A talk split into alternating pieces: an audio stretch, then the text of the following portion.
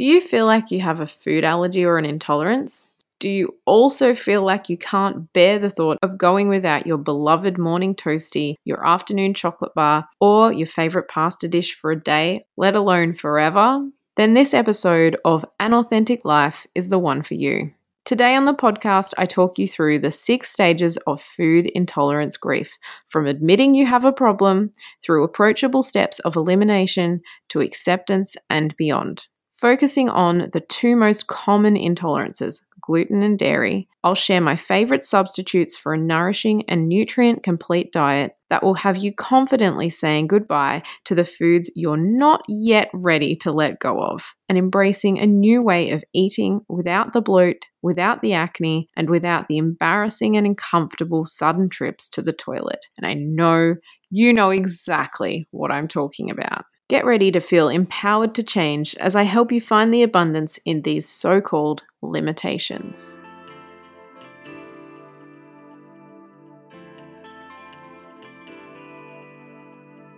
Welcome to An Authentic Life, your approachable guide to the imperfect journey of self empowerment, holistic health, and genuine happiness with me, nutritional medicine practitioner Miranda Partridge.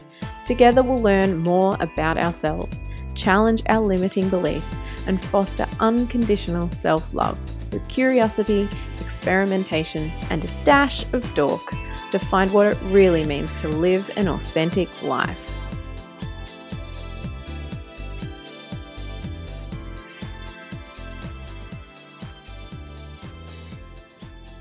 Hello, my friends. Welcome to this episode of An Authentic Life. Before we jump in, I just would like you to know that I'm going to be launching a program really soon. Basically, it's a four week program where each week we take out a different food group and help you to recalibrate, give you tools to take those foods out of your diet and recipes and just go back to basics with healthy eating. It's a program that anyone can do and it's going to be really cost effective. So I want you to keep an eye out for that. I just wanted to put it out there because it is a great program. I talk about the benefits and the reasons why we want to take out these four food groups. So it's dairy, gluten, sugar, and caffeine. As far as like a recalibration of your diet or even a detox per se, it's a really basic entry level one. So it may feel a bit intimidating to go without any of those foods if you never have before, but it really is something where I hold your hand through the whole process without you having to see me one on one straight away.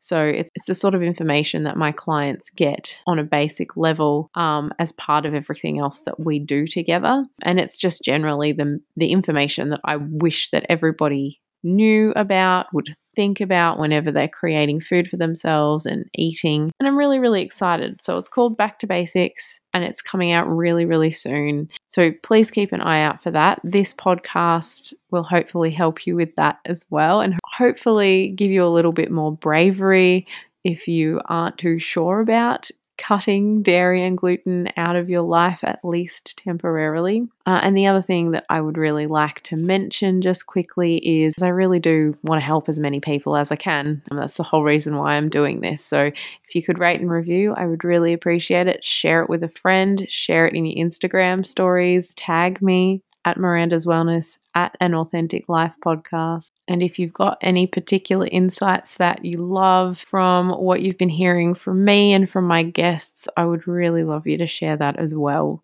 Today, I wanted to talk to you a little bit along the lines of what we've been talking about in our previous episodes. But if you have been listening to those and started to think, maybe I do have a food intolerance, I wanted to kind of guide you through what you can do to make it an enjoyable experience. I've been gluten and dairy free for at least five years now. And when I say that, I do eat butter and I do eat ghee because they do not affect me in any way. And I do it very occasionally, like I've said in previous podcasts, I might very occasionally sneak a little bit of cheese or like a little square of chocolate or something if I'm at a party, but I don't do that all the time, even which is really progress for me, I have to say. But yeah, I still, I'm a human being. I'm not perfect and I, I don't expect you to be with this either. But having said that, if you do have a food intolerance, it's really important to understand that that is causing you damage. It's causing your gut damage. And so if you have symptoms like bloating and diarrhea, which are probably the most common ones, that is really stretching your bowel and causing a lot of muscle spasms. It's basically making holes in your gut, which is called leaky gut, which means that you're not going to be digesting and absorbing your nutrients properly. And sometimes whole food particles that have not been digested will go into your bloodstream, and that puts you at risk for things like allergies and autoimmune conditions. It's a whole thing. So we really want to make sure we're looking after our gut as much as possible. And especially from like an anxiety and a mental well-being point of view, our gut houses about 80% of our serotonin. And so if our gut is imbalanced, if our gut is really not feeling right, our serotonin levels can go down. And serotonin is our happiness hormone. We want to make sure that we've got as much of that as we need because depression sucks. And if we can prevent that in any way possible, I really want to try, especially if it's a nice natural way and through food because food is awesome. I'm all about food if you haven't noticed yet. Allergies and intolerances are really, really common, and I'm finding that gluten and dairy, most of my clients if not all of my clients, are allergic or intolerant to either one, if not both of them. If they're not, then at the very least, by eating dairy and gluten, they're exacerbating the inflammation of whatever underlying condition they have going on. So sometimes, even if you're not necessarily diagnosed as intolerant to either of those things, if you have an underlying condition, any chronic condition, an autoimmune condition, or just general fatigue, chronic iron deficiency, things like that. Sometimes it's good to just take a break from these foods and then see how you feel when you put them back in. Now, I did have a question on my Instagram stories the other day about dairy in particular. How long should you take a break from it before deciding to put it back in your diet uh, to determine whether or not you are intolerant? And my answer is ideally six to 12 weeks, probably more like 12 weeks, because you really want to give your cells a chance to regenerate. And some cells can take three months to regenerate. You really want your body to begin that healing process in the time that you take these foods out of your diet. Some people can find immediate relief when they take dairy and or gluten out of their diet, and some people it can take a little bit longer. So it is a very person to person dependent thing, but ideally I'd like to see people do this for at least 6 weeks, if not 12, and when they reintroduce it just introduce it once in one meal in one day and wait up to three days because it can take up to three days for any negative effects to manifest. So, why is this episode called The Six Stages of Food Intolerance Grief? Honestly, it's because we have such an attachment to dairy and gluten. And while there are other food intolerances and allergies out there, like I said, these are the common ones. And a lot of people who have to give up dairy and gluten have a really hard time doing so because it is so ingrained into the way that we eat that they're I guess, a staple of our diet. And I know when I was growing up, they definitely were a staple in my diet. When I was a teenager, even, I would have toast for breakfast or cereal for breakfast. If I had toast, it would definitely have cheese on it.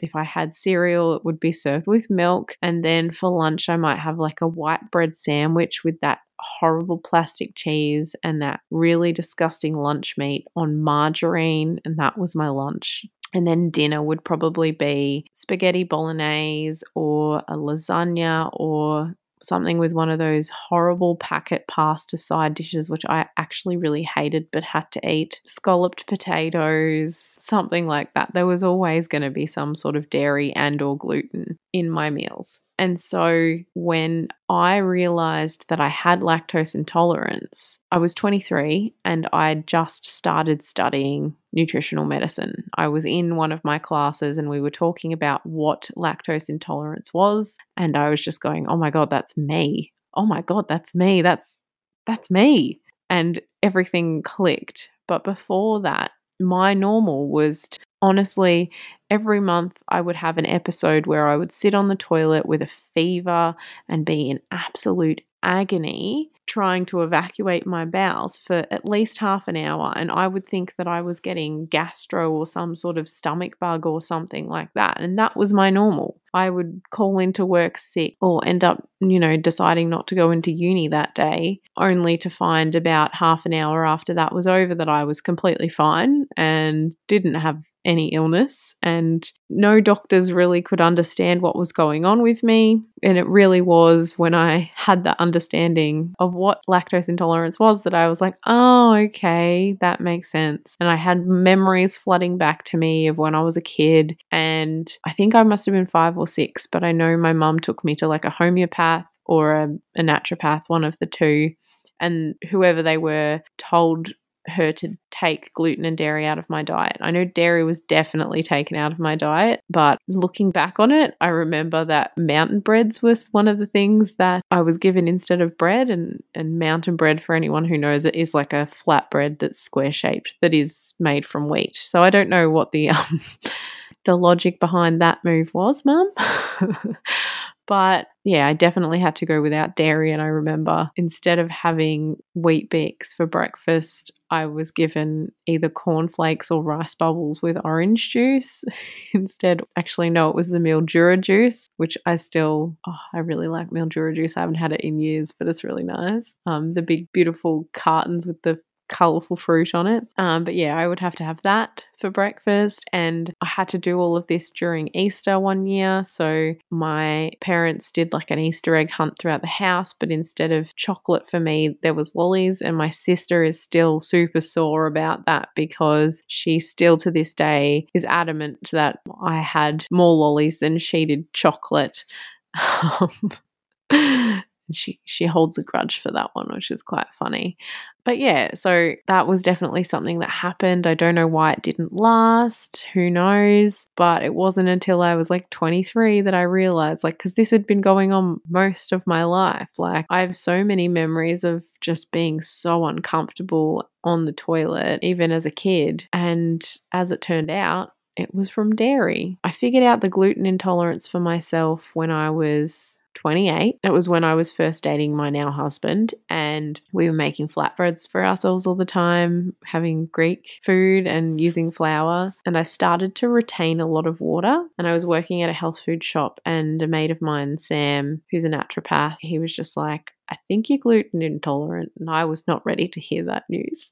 uh, but of course, I knew he was right. So I gave up gluten. And what do you know? Within a couple of days, the water retention just disappeared from my body. It was quite hilarious. So I didn't want to admit it. And it still took me a while to accept it. But eventually I realized that no, I can't eat gluten. And now I've been living gluten and dairy free, other than butter and the very, very, very occasional piece of cheese for years now. And it hasn't bothered me at all. But that's what I mean. It is confronting having to give these foods up because they are so ingrained in you and so normal and accepted to eat them in almost every meal. But the other thing about that is that they are taking up space in your diet where you could be eating more nutrient dense foods, which are foods that have more minerals and vitamins and that sort of thing. I know that one of the biggest concerns about taking dairy out of your diet is that you aren't going to get enough calcium. But if you are making sure that you're getting lots of green leafy vegetables in your diet, you're eating nuts, you're eating seeds, you're eating oily fish, especially tinned red salmon with the bones and tinned sardines, then you're getting calcium. It is a myth that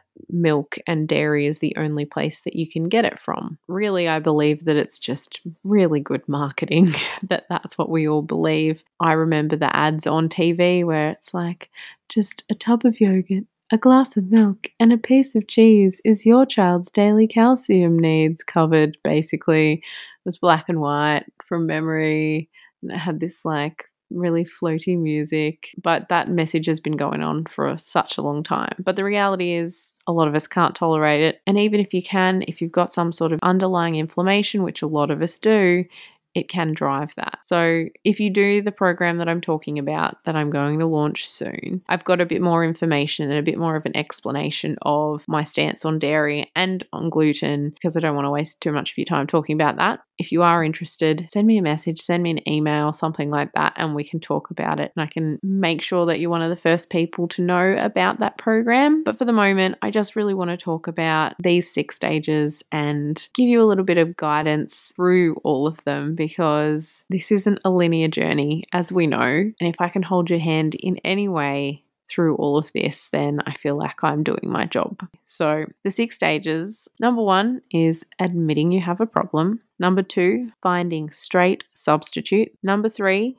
relapse, regression, and restraint. Number four, empowerment through experimentation. Number five, acceptance. And number six, a new way of living beyond your limitations. And that one in particular something that I want for every person. So let's talk number one admitting you have a problem. This can be really, really difficult. For starters, you may not have the information that you need to realize that you have an intolerance and you can't know what you don't know. So you could, like me, go through quite a long time in your life and feel that the symptoms that you are experiencing are normal because for you, they are your normal. You don't know any different and you don't know any better. It might seem normal to just have a constant sniffle, constant nasal drip all the time. It could be normal for you to have cystic acne on your chin. It could be normal for you to, like me, have to go to the toilet and have a fever and a sweats and oh god, all of that crampy pain. You could have a foggy head, not great concentration, you could be quite fatigued. All of that could be normal for you and you don't know any better. So, yes, what I'm trying to say here is you need to have patience with yourself and understanding with yourself if you're only just coming to the realization that you could possibly have an intolerance to these things, that everything kind of happens when it's supposed to happen. And at least now that you know, you can make changes for the better. I know for me, part of my admitting that I had the problem that I found the hardest was the opinions of other people. And that's a huge pattern for me in general with lots of things, which I hate to admit, but it's true. Ever since I've given up dairy, it seems to trigger people. So, you know, I've had so many stupid comments about, oh, you can't milk an almond. Well, my opinion on that is that we've had coconut milk and coconut cream for decades and nobody had a problem with that. So, why does everyone have a problem with almond milk? It's hilarious. I don't even drink almond milk that often, by the way. I'm a coconut milk person. But yeah, I really hate that comment. It drives me nuts. The next one is, you know, the whole calcium thing, which I've already talked about. There's plenty of sources of calcium. One of them that is my favorite is broccoli, by the way. Yeah, a lot of people, especially medical professionals, have told me that I shouldn't be cutting dairy out of my diet despite the fact that I've been intolerant to it. So, for those of you who are intolerant but still have lactose free milk, cheese, and all of those sort of products, I challenge you to actually take dairy out properly because while the lactase enzyme is in those products to get rid of the lactose, it may not just be the lactose in the milk that you have a problem with. And in my experience, people who are lactose intolerant generally find they still get inflamed even though they're having the lactose free products. So I still challenge you to try it. Go without dairy for, you know, 6 to 12 weeks and see how you feel. And then you can reintroduce the lactose free stuff after that period and see if it makes a difference for you. As great as science is by creating things like lactase enzyme for us, I think we still need to honor our bodies and listen to our bodies. And often it's not just one ingredient in a food that our bodies can't tolerate. So, really honor yourself and listen to that and at least just give it a go without for a while and see if it makes a difference. The last thing that I think makes it really hard for us to admit that we have a problem is that emotional attachment to the food. So, like I said, these foods are a huge part of our diets. And, you know, it's so acceptable to have milk in your tea, a latte with frothy milk, have a piece of cake for morning tea with your nana, and biscuits and crackers with cheese and a sandwich for lunch and all of these sort of things with gluten and dairy in them. And it, it can be really challenging to figure out what you can eat outside of those foods because if you just take them out and put in replacements, you can get quite disappointed because vegan cheese is not the same as regular cheese. There are some delicious cheeses out there that are vegan, don't get me wrong, but it's not the same. And it's the same with gluten free products, they're not the same. They just can't be because that protein that makes the dough stretchy and makes the dough fluff up and bounce and all of those sort of things, it's just not there. And so while they've gotten quite creative with the blends of flours to at least give you something that's similar, it's just not the same. And if you feel like you're quite attached to a certain food, perhaps it's like a, a parmigiana or a sponge cake or something like that, and then you try to make a gluten free version, it just does not taste the same. And that can be really disappointing. And you'll also find that once you realize that you can't have something, you'll struggle to stop thinking about it. And that's normal and it's okay. And the reason why I want to talk you through these stages of grief is because they're not easy. And this food intolerance grief really is a real thing. I mean, you could argue, you know, first world problems, but these foods can make people really, really sick if they continue to eat them. And learning an entirely new way to eat and to cook can be really difficult for people if they haven't been challenged in that way before. When we get to the fourth stage, I'm going to talk to you about how these limitations can actually be quite liberating. But until we get there, I just want you to remember that if you feel like you struggle with this, if you feel like you fall off the wagon, don't worry. Everybody does, and it's totally normal. Number two, finding straight substitutes. Now, this is literally going to the supermarket and finding all of those products that say gluten free on them and dairy free on them. They're usually in the health food aisle, but I can tell you a lot of them aren't actually healthy. So, when you hear of articles or news segments saying that a gluten free diet's not healthy, it's because they're usually just examining the quality of the junk food that is gluten free and dairy free. They're not actually looking at what I would call an ideal diet for someone who is gluten free and dairy free, which is mostly based on meats or vegetarian proteins with lots of vegetables. Lots and lots of vegetables, lots of good fats, a little bit of fruit, the usual things that I bang on about when it comes to a regular healthy diet. But things like pasta and the boxes of cake mix, and I've even seen like gluten free scotch finger biscuits, and like there's a gluten free bakery around the corner from my house, and they make gluten free croissants, which is just a miracle and oh, such a nice little treat to have every now and then. Bread, of course. Those are the things that I'm sort of talking about, especially from a gluten perspective. And they're probably going to be the first thing that you reach for because, again, you don't really know el- what else to do. You're maybe not feeling very confident in the kitchen and not really sure of where to start with replacing these sorts of foods. And I mean, this goes for vegan cheeses as well. You're probably just going to go to the supermarket and get maybe the Sheese or bio cheese brands that are there, or try one of the soy cheeses and that sort of thing on the hunt for a dairy free version of what you are used to having. Like I said, these are not going to taste the same.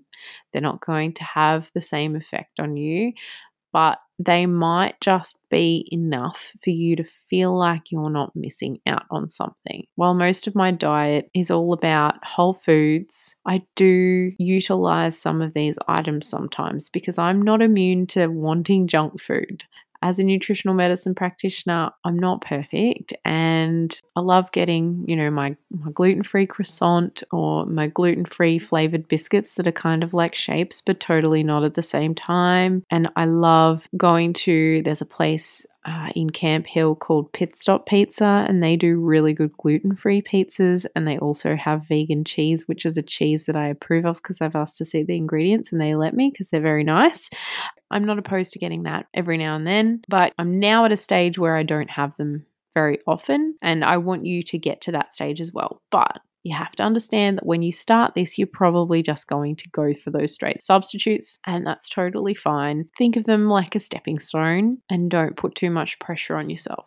Please also remember to try and experiment, but yeah, don't put too much pressure on yourself and make use of those and you'll find stuff that you do like stuff that you don't like. The bottom line is it's nice to know that there are things out there that you can have. And we are very lucky to be living in a time where there are so many options available abundant options available. Like there's I think, five different brands of coconut ice cream at the supermarket. Even five years ago, that wasn't a thing at the supermarket. At health food shops, it was, but not at the supermarket. You can get raw vegan chocolate at the supermarket now. That blows my mind. It's amazing. So, yeah, we're very, very lucky. And I really want you to hold on to that positivity and remember that you are very lucky because if you were doing this 10 years ago or even five years ago, you probably wouldn't have as many options available to you at the supermarket as what you currently do. Stage three relapse, regression, and restraint. So, this is the stage where it's really about understanding that you may fall off the wagon. You may even break the wagon for a while and completely come off and maybe even binge on those foods. Not that I would recommend you doing that, but some people do get to a stage where they're so sick of trying to navigate um, going to different restaurants and cafes and family and friends while having these foods that they can't eat that they just go,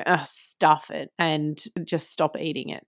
But it's something that happens all the time. And when it does, you get to a stage where you basically get sick of yourself because you feel like crap and you know the reason why you feel like crap. So at least you're at a stage where you can recognize what's happening and stop doing what you're doing, which is a really important aspect about listening to your body and honoring what your body is saying. Even if you do stuff up, even if you completely regress, that when you catch yourself thinking, oh, this isn't great, I don't feel great, I don't want to feel like this anymore, you honor that feeling and you change. And it's hard. It's not something you're going to nail overnight, but you'll get there and you just need to believe in yourself and remember why you're doing it in the first place. You're not doing it because you really want to be inconvenient for people. You're doing it because it makes you feel better to not have them in your life. So remember that as well. That's where the restraint comes in. It's the understanding that you're doing this for a reason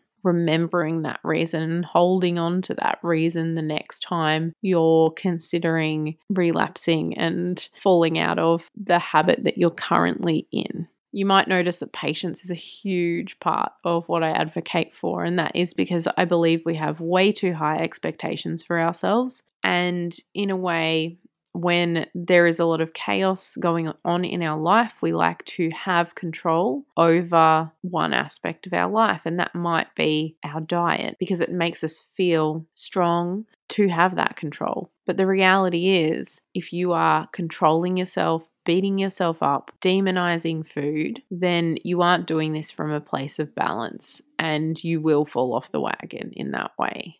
I don't want you thinking about whatever food you have an intolerance to, whether it's gluten, dairy, or something else, like that's bad and I can't eat that because if I do, then I'm eating bad.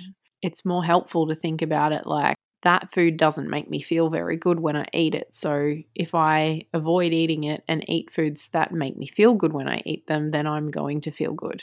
Always aim to train yourself to come at this from a positive mindset. It takes time, and you've got to have the patience with yourself to recognize when you're being down on how you're feeling and what you're eating. But once you're able to recognize yourself doing that in the moment, that's when you can stop yourself in the moment and change your behavior. So, patience, relapse, regression, restraint, it's all about patience. Step number four, probably my favorite, is empowerment through experimentation. Now, I often say this on my Instagram limitations fuel creativity. That's because when I take certain foods out of my diet, I find that I actually get inspired and motivated to start creating new things. And it doesn't happen straight away. And there's obviously some days where I'm not feeling very inspired, but often these days I'm much more motivated to go, okay, what food am I feeling like? And can I find a version of that on the internet or in a recipe book that I own to at least get me started to figure out how to make myself a version that will work for me, or literally just find an option online for what it is that I'm craving. So, for example, probably the latest recipe that I found um, when I was craving something was I was making soup, and I usually, whenever I make soup, I either have some chicken or eggs or something like that to put on top of the soup, but I just really wanted rolls. And we currently in my house are not eating any grains. I really just wanted some bread. So I looked up paleo dinner rolls, and what do you know? Some legend out there has come up with a recipe that's completely grain free that makes these beautiful, fluffy little bread rolls. And it's pretty awesome. And I will put the recipe in my show notes because it's such a flippin' great recipe and I just it's really good. I actually made the rolls with melted butter rather than oil because we also can't eat olive oil. It's a whole long story, but the recipe calls for olive oil. And I have since tried to adapt that recipe to make a crust for a sugar free, gluten free, dairy free chocolate mousse pie. It's still not crusty enough, so I'm going to have to put something else in there. Um, but it is just a really yummy recipe. And just from me finding that recipe, it made my brain start ticking over into what else I could do with that recipe. Like I could make garlic bread with that recipe. Like how flippin' delicious would garlic bread paleo rolls be? So amazing. And I don't get to have garlic bread anymore. So that's really cool. I know years ago I did a detox where the first two weeks of it I had to basically be vegan. And it was two of the most creative weeks for food that I'd probably ever had in my life. I was so inspired to just utilize all of the tools in my toolbox as far as vegan food was concerned. And I was making cashew cheese and I was making these elaborate stir fries and, and salads and stews and all of these incredible things with tempeh and tahini and tamari and lots of things that start with T, apparently. Every time I honor the fact that I can't eat certain foods and I'm really craving something, I generally end up being able to make something delicious. And it's from years of failing really badly when I've cooked because either I've thought that I can make something and completely stuffed it up because I haven't used a recipe. And usually my mistakes come from making stuff up without a recipe. But this is where I've learned you know, there are heaps of people in the world that have had intolerances for longer than me and are more creative than I am with food. So, why don't I just use their hard work to make a foolproof recipe? That is honestly how I do that. And it works really well for me. So, just remember if you're feeling like woe is me and you're really craving something in particular, especially if you're gluten and dairy free, I would literally just go straight to paleo. Paleo carrot cake. Oh, there's a really, I'm going to put a paleo carrot cake recipe in the notes as well. The other reason why I go paleo is because it's usually high fat, high protein, and low sugar, which is really important for me anyway, but important for most people, in my opinion. And also just makes it gluten free, dairy free straight away. So that's really, really good. But also isn't vegan, so it still has things like eggs in it. Yeah, it's just the easiest thing for me. I'm not strictly paleo, but mostly probably eat a diet that's very similar to paleo. So that's where you find that empowerment because when you then make that food and it's delicious, like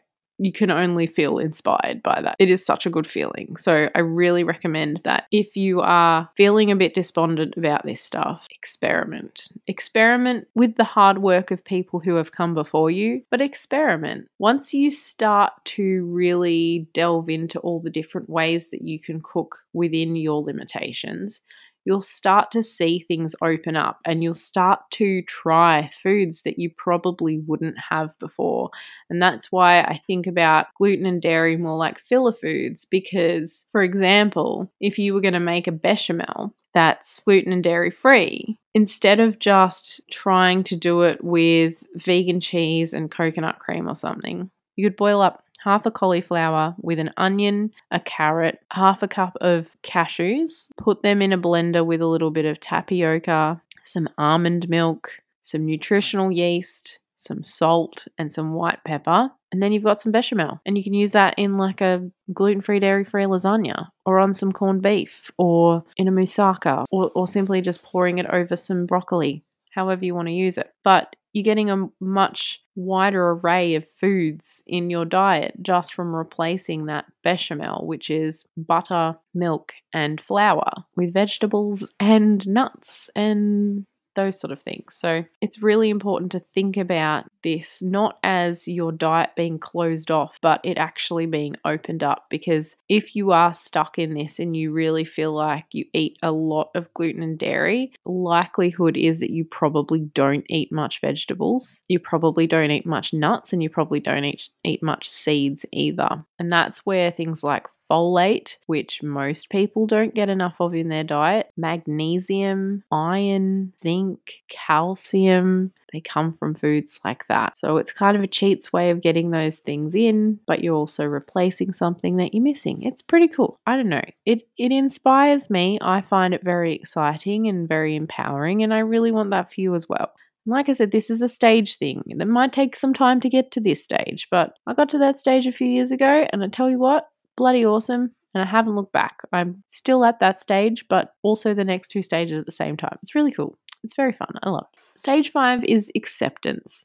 And the reason why this isn't the last stage is because I feel like once you've really started to experiment with this, that's when it becomes really fun. And when something becomes fun, it's easier to accept, right? It's not like, I guess I accept this. This is my life, whatever.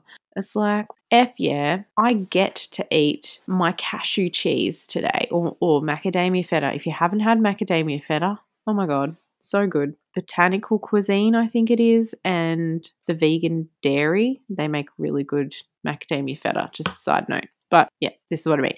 Acceptance isn't like, oh, I guess I'm, I'm I guess I'm dairy free. It's like I'm dairy free and I don't really care what you think.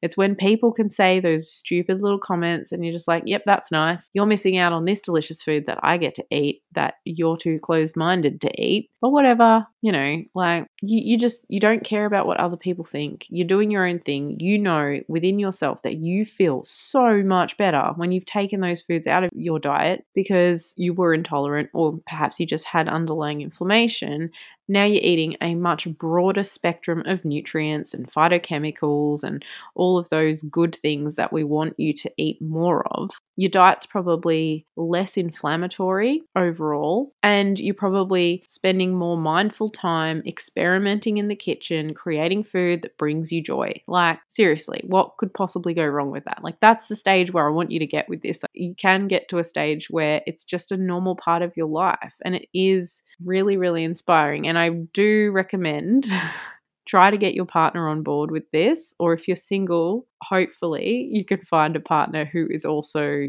similar to you. I was very lucky in finding Blake because he already had a few allergies and intolerances when I met him. And when we started dating, he discovered that he was actually allergic to dairy and also intolerant to gluten. He gave up gluten much later than I did, but the dairy he gave up pretty quickly in our relationship because I was just like, dude, I think you're allergic. and allergies seem to affect him a little bit more. But because we both can't eat gluten and we both can't eat dairy and we both minimize the sugar intake, we are kind of a team on these things. It makes it so much easier because we're eating the same foods, we're getting inspired by each other and getting excited and all of that sort of thing. So try to get your partner on board. But if you can't, it's not the end of the world. Just get really excited about what you're eating and maybe just sneak it to them anyway. And hopefully they'll just get over their stuff. That's my um, opinion on it. Like I, I'll go to dinner parties and I'll bring a delicious meal that's gluten free, dairy free, and I'll cater to everybody else's allergies and intolerances all at once and create something super delicious. And it just makes me really excited. And I don't care if people want to eat it or not because I think it's really cool. But that that's acceptance. That's where you want to get to. And I guess number six is an extension of that. So a new way of living beyond your limitations.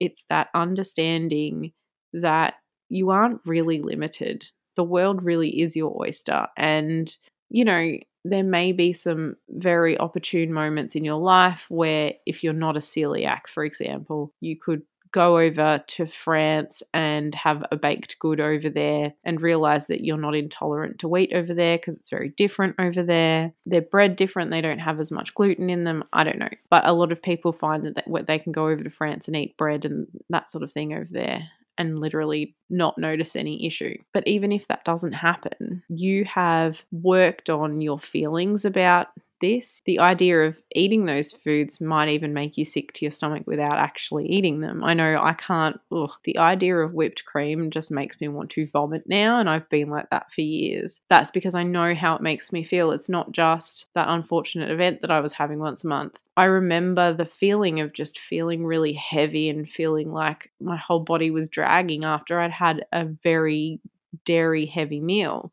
And I compare that to the first time I made my family a dairy free trifle at Christmas time. I used coconut cream instead and I made a dairy free custard from scratch and it was delicious and everybody everyone who ate it loved it thought it was absolutely delicious and they all commented about how they didn't feel sick after they ate it and were able to have a second helping of it because it didn't have dairy in it and I love surprising people with the food that I can create and that feeling because it's not just about, oh, wow, that doesn't have gluten in it. It's like, oh, wow, I feel incredible after I eat this food. Like, it was delicious and I feel great. Like, I love giving that to people. That is, for me, my life beyond limitations because I don't feel limited. I feel excited, I feel inspired, and I want to share it with other people without shoving it down their throat. Because the reality is, if somebody else is not ready, they're not ready, and there's nothing that I can do or say to make them ready. Of course, I want to share what I've learnt and how I feel with them because I want that for them, but if they're not there, they're not there. So all I can do is create something, offer it to them, and if they don't want to have it, I accept it. If they do, then that's great. But there are so many benefits to going through these six stages of food intolerance grief and getting to the other side.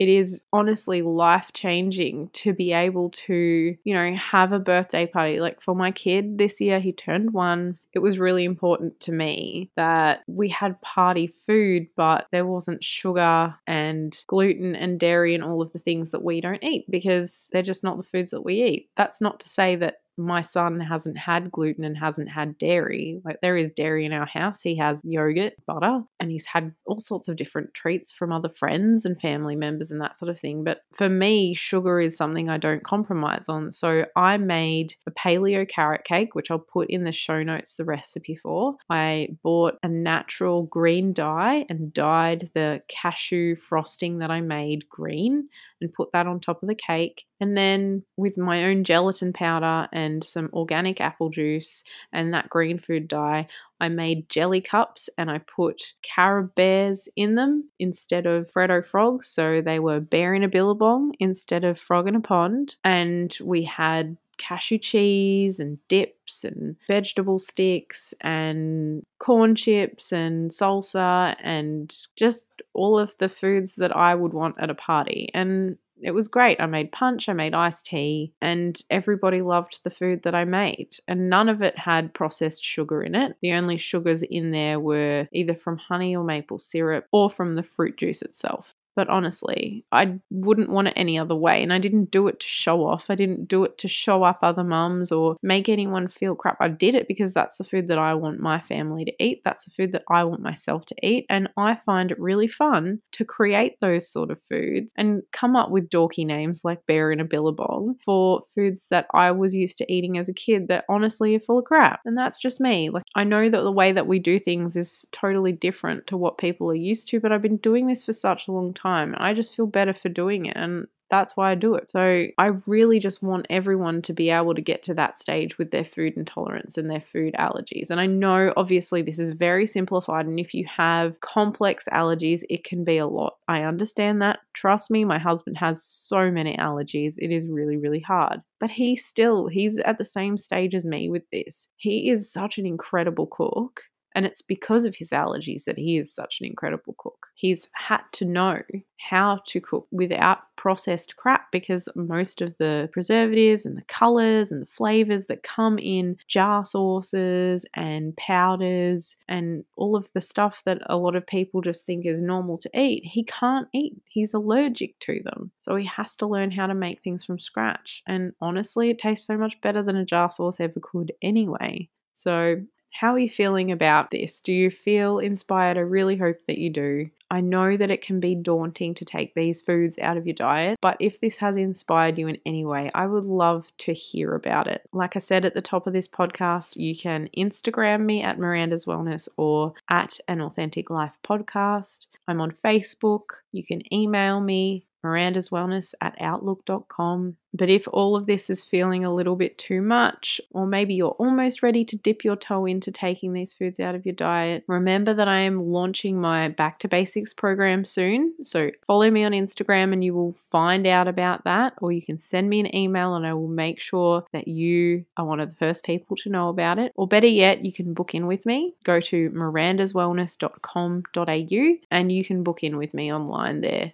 I will be opening up some more availability soon, but for the moment, I've just got a small amount of availability on a Monday, a Wednesday, and on a Saturday morning. Above all, remember to listen to your body. Your body tells you so much all the time, and it is really important for you to start paying attention to what it's saying to you and honor what it is saying to you. If you want to live a long and healthy life, a long, healthy, and happy life, you need to start paying attention to what your body is saying.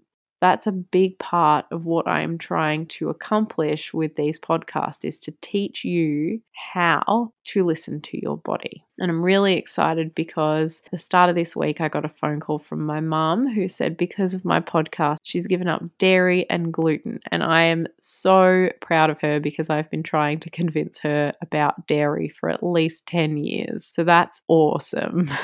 Go, mum. Anyway, that's enough from me. I will talk to you guys next week let me know if you think that I should interview Blake because I think that there's heaps that you can learn from him. Obviously, I think he's amazing. I married the guy, but he has been on top of his allergies for such a long time. He's an incredible cook. He is really passionate about looking after himself, and there's a lot of practices that he does that are even new to him this year that just blow my mind. It is just so nice to see him do that for himself, and I'm so in awe of the fact that I have a partner who looks after himself the way that Blake does. So, if you would like for me to interview him, I need you to kind of rally around that and send me some messages or something so that I can show him and say, See, they want you on the podcast. I've had a couple of people who've said, Yes, we do really want to hear him on the podcast, Miranda. You have to get him on. But he's not quite there yet. So, if I could get a few of you hitting me up about that, that would be awesome. But until next week, you've been listening to An Authentic Life. Thank you so much for listening, and I will talk to you next week. Bye. If you liked this podcast, please share it with someone you love. Take a screenshot and put it in your stories, or review and rate the podcast on iTunes to help new listeners find it. You can follow me at Miranda's Wellness or at An Authentic Life Podcast on Instagram and work with me at www.mirandaswellness.com.au. The information, views, and opinions expressed in this podcast should not be treated as a substitute for nutritional, medical, or other advice by a qualified professional. Guests in this podcast express their own opinions, experiences, and conclusions, and nothing in this podcast should be used to diagnose, treat, cure, or prevent any medical condition. Neither Miranda Partridge or any sponsor endorse any views, opinions, or conclusions expressed or shared in this podcast.